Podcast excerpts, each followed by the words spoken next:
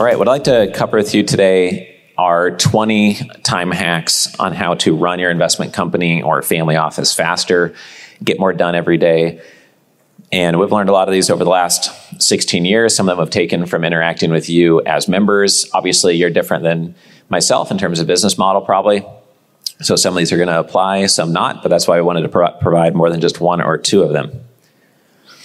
So this is one of the most important ones, so I put it first, and it's uh, the foundation for everything else.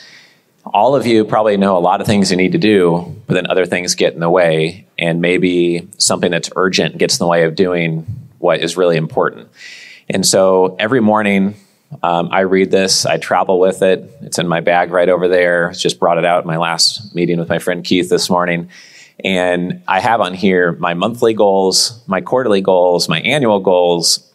That big fat paragraph at the end are little one liner statements. If I read an amazing book from billionaire Steve Schwarzman, and I get one key idea from the book that summarizes the whole book and reminds me of his type of thinking, then I'll put that on there. Or one of the quotes I read every morning on there is that Bruce Lee said that calm is a superpower. Or don't focus on anything linear, only exponential. Or don't go to any meetings I don't want to go to. Or don't work on anything that's not exciting. So I have 40 of those operating statements on here. And by every day, starting my day, reading my monthly, quarterly, annual goals and these 40 operating statements, I go out in the world and I know what I'm looking for. I know what I'm trying to get done. I know who to say no to. I know uh, things that I should be working on proactively. This helps me save the most time because it allows me to say no to things more quickly. Um, it allows me just to make more progress. So this costs nothing. It's not it's not a service we offer. You just put this together in a Word document. Uh, I, I, update mine uh, monthly, laminate it, and every morning when I'm shaving, I'm looking at this. Next idea is to figure out where you can buy time.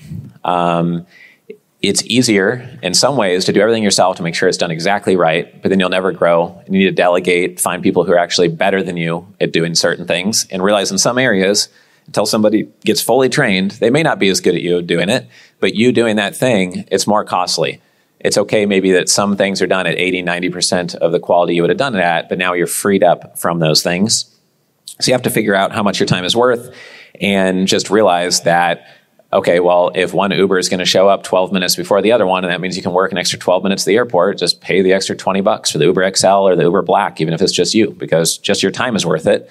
Not to mention, you're less likely to die in a fiery blaze in an Uber Black than some Uber X that's like a Honda Honda Civic or something, right? So, something to keep in mind. Um, you burn money when you're cheap on buying more time, so you just have to figure out that value for yourself.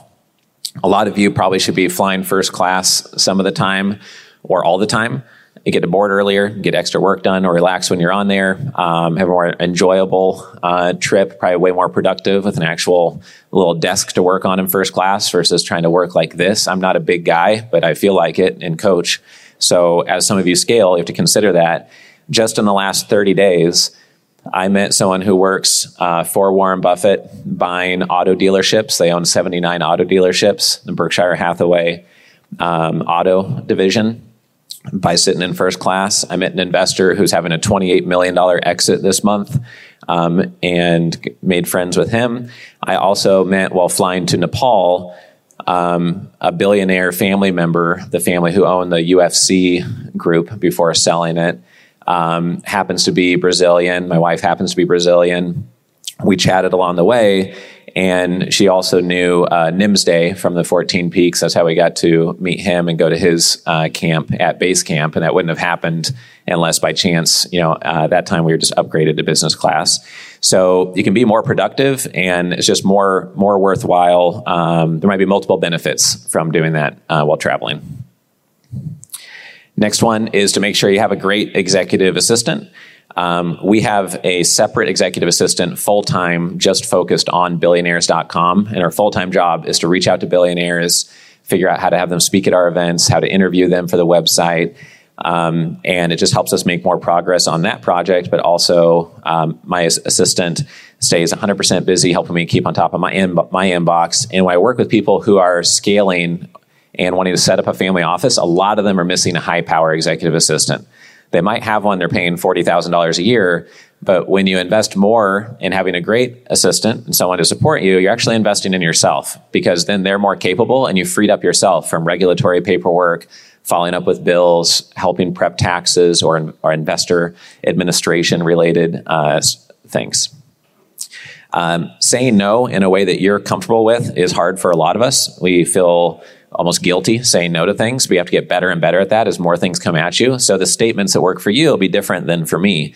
Um, but saying things like, oh, I'm already overcommitted at this point, or I'm traveling that week, um, I have too much on my calendar here or there, and just getting better at saying no all the time is really important as a family office um, because there's not enough time in the day to say yes to all the things that you would like to. Um, there's there's two types of pain: um, short term and long term. That's what Dan Sullivan taught me. So you can choose to have long term pain if you take a while to say no, if you take a while to remove someone from your team that's not a good fit, or you can just move swiftly when you know something is not a fit, it's not aligned, it's not a great partner, um, doesn't feel right working with the person. So figure out what's frustrating you, what's taking all of your energy, and just clear that off your plate as an investor or as an investment company. Um, you know, Dan Kennedy had a rule. He said that um, if I'm not married to you and I, I wake up more than three times in the morning thinking about you, then you're fired. Like if he's, he's uh, if he doesn't want you taking that much of his brain, um, that's the, the polite way to say it on stage, basically. Um, I interviewed Tony Robbins recently, thanks to Harry Clort here in the room. And um, what's interesting is Tony said that he worked harder in the interview when he ran a company doing 10 million a year in revenue than he works now. And now he has 110 companies doing $7 billion in revenue because he was in operator mode, not in owner mode. If you want to listen to all of his insights, he talks about the power of proximity. You can listen to this interview at billionaires.com for free. And there's different levels of owner mode. When you talk about saving time, it's changing your mindset and where you spend your energy. So, operator mode like we work a lot of doctors and dentists, for example. So just to take that as an example, when you first start out as a dentist, you're probably working for somebody else as a W 2 dentist. Then eventually you might start your own practice, but really you bought yourself a job. After that, you might try to only practice two days a month, four days a month, and your team is executing on things. Um, and then after that, you might be investor and owner and not practicing at all but evolving how much you are the owner of your business and not the operator turning the crank all day is important for all of us, whether you're developing self storage or running a stem cell company, etc. We've used Upwork.com. We've spent almost a million dollars on Upwork. We've hired over 100 professionals on here. These are everything from programmers to virtual assistants to different niche experts on things like financial modeling, um, researching and creating a database of dermatology clinics we want to invest into, et cetera. Um, so I'd encourage you to check it out. We only hire typically Americans and Filipinos on there. We're very explicit about the projects. We check the first couple hours or half day of work, then every couple days of work, then if someone couple checking in with them a couple days a week. We have several full-time people that work for us in the Philippines through Upwork.com. So I would check that out to save yourself time and execute on what we talk about at our workshops by using talent from this from Upwork. We also use Gmail shortcuts and auto forwards. We use the snooze function in Gmail to get more done. And we relentlessly follow up on deals that we're trying to structure. Like I mentioned yesterday on stage, by when we push send on an email, we snooze it for when we want it to have it pop back up so we don't have to remember, oh, I should follow up in six days or six weeks if they never reply to me. But then it automatically comes back in your inbox. You see that you sent an email they didn't reply to, and you can get back to them. We use a plugin called Mailtrack um, and that helps us. We use a plugin uh, program called LastPass to save all our passwords. It just helps us move faster. Some of these are very simple ideas, but if it can save you hours per year or an hour a month or help you with getting more deals done, it could be huge time saver. I mentioned yesterday on stage check checker, uh, which is a one hour background check service. For those of you who don't want to do a big spend on extensive due diligence on someone, you might want a really basic background check so you can ask them smart questions while vetting them as an investor or a partner. This is the service we just mentioned. We also use VCheck, which is mentioned here. It's about $1,700 for a background check with them. Uh, we've been using Ghostwrite.ai. We've tried a lot of Chat GPT AI programs for Gmail, um, and this is the best one we have found uh, Ghostwrite.ai. Um, email is how we get a lot done in our business, um, and it says you can write emails five times faster, is their pitch. I type pretty quickly, like a lot of you. So I don't know if it writes it five times faster, but I'll write a little two and a half sentences, put it into ghostwrite.ai, and it'll write two and a half paragraphs that sound a lot nicer than what I wrote. And it's just more elegant and sounds very well explained and more well written. Um, so for me, it's just in the same amount of time, I can write something that sounds a lot nicer. For some of you, if you're slow at typing, I'm sure it could help you getting things done five times faster. Um, I've also tested out um, writing a romantic note to my wife, and that seemed to work. I don't think she knew it was from AI, so you could use it for that to save yourself time for Mother's Day or whatever coming up. Um, but that's that's the number one. Also, if you're into AI stuff, there's a website called there's an AI for that.com, and it's an AI that tracks all of the AI programs out there. So there's over 3,000 AI tools for email, for due diligence, for code checking, whatever it is that you're in or need to look at. So check out there's an AI for that.com if you can. For me, extra phone calls and Zooms are just the death of time. It just takes too much time. There's too much coming in to be on the phone for 40 minutes here, one hour there. Before you know it, the whole day is done. So this is a probably the most important slide for me and some people here in the room that have a lot coming at them, like Michael talked about from the billion dollar plus single family office yesterday uh, on stage. Um, ask for materials before you get on the call for a pitch. If somebody says they can only pitch you the idea over the phone, they can't put it in writing, then just pass on it. Um, try to look at a one pager before you look at a pitch deck. Make sure that there's an agenda for the phone call before you get on the phone. Um, people who are really busy don't want to get on the phone just to trade ideas or um, just to pick their brain, right? They need to have something a little bit concrete to know what's going on, what's expected, what's being discussed, etc. Um, in Grant Cardone's recent book, 10x Mentor, which is a really great book, he talks about how he schedules out his calls to be five minutes. And he tells people when he starts a conversation, all right, we have five minutes. And some people get really taken aback, like, oh, what? I thought we had 30 minutes. Like, no, you have five. Go. Now you have four and a half. And he says he's ruthless about it, but he's enthusiastic and positive at the same time. He's not being a jerk or mean about it, but his time is super valuable. And if it needs to go beyond five minutes, it can. But it, it, most conversations don't need to be more than that. And some of the most valuable phone calls I have are seven to 12 minutes long, I've noticed, seven to eight minutes long. And a lot of t- things people want to talk about can be solved via email. It's just getting the ideas from my brain to your brain. It's not the meat of the issue. The phone call should just be about the meat of the issue. As simple as that sounds, 95% of people don't communicate that way um, and are very time intensive on the phone and Zoom. Um, getting up early, working hard. Michael Jordan showed up the day after winning the NBA championship, and one of the players, he showed up at 5 a.m., one of the players showed up at 6 a.m. And one of the younger rookie players said, What are you doing here, Michael? Uh, and he said, Well, the better question is, Where were you an hour ago? Um, because he was already at the top of his game.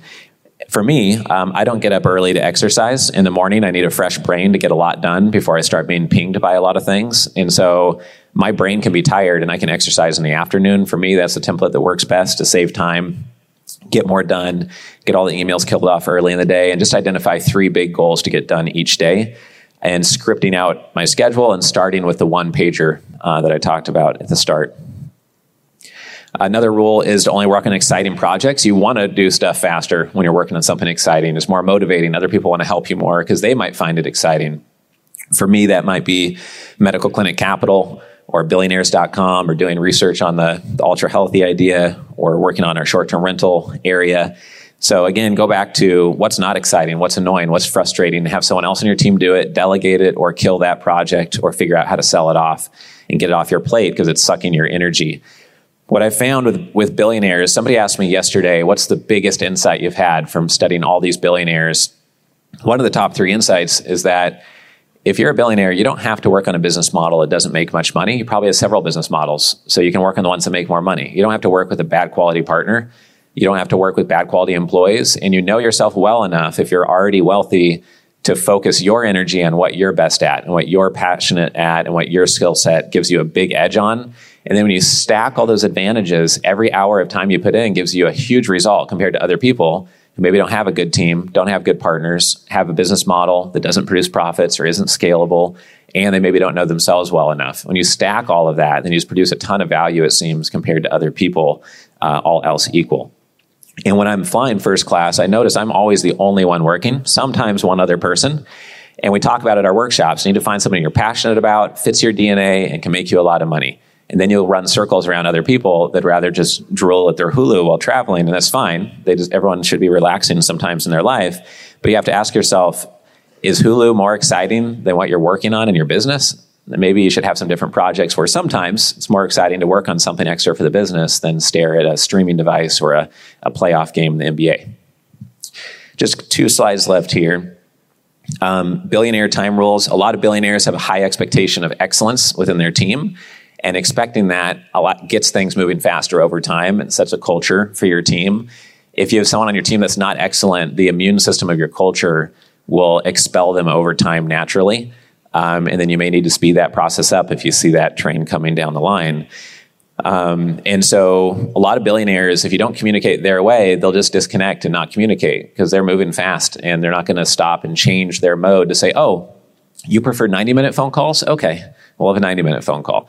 You know, if their template is five minute phone calls, then that's the way they're going to communicate. And they say no to almost everything. Almost all of them wake up very early. Almost all of them work smart and work hard, not just work smart. Um, so those are some of the things that we've noticed along the way. A lot of them face the hard truths and do what is needed, and they're ruthless with their prioritization. So, how many people in here have read more than 10 books from a billionaire uh, in their life? So, we have good eight or nine, maybe 10 people. Um, so, I would encourage everyone to take a picture of this slide. These are some of the uh, best books I know of written by billionaires. We actually have the co author of Life Force uh, Robert Hariri is going to be speaking today at around 11 a.m. or 11:30 a.m. And he's actually one of our keynote speakers for today. So we're excited to have him here with us. But if you haven't read these books, I would definitely check them out. Shut Up and Listen by Tilman Fertitta is great. 10X Mentor is great. My favorite billionaire book is the Steve Schwarzman book, What It Takes. Uh, if you haven't read that book, you have to read it. I've read it twice now in the past year, and it's amazing. So Hope you can check these out. And I would just encourage you maybe to not read books by non billionaires until you've read a bunch of billionaire books, because um, they might just be good at marketing their book and not as good at business as these people are.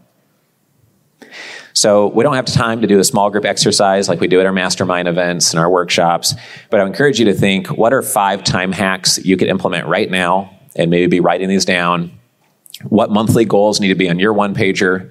What quarterly goals? and what are some components to that operating system at the bottom of my one pager that you could be writing down and implementing because i think if you take action on what's on this slide then you'll save yourself a lot of time be more effective get more done every day and i just wanted to share some of those ideas with you here today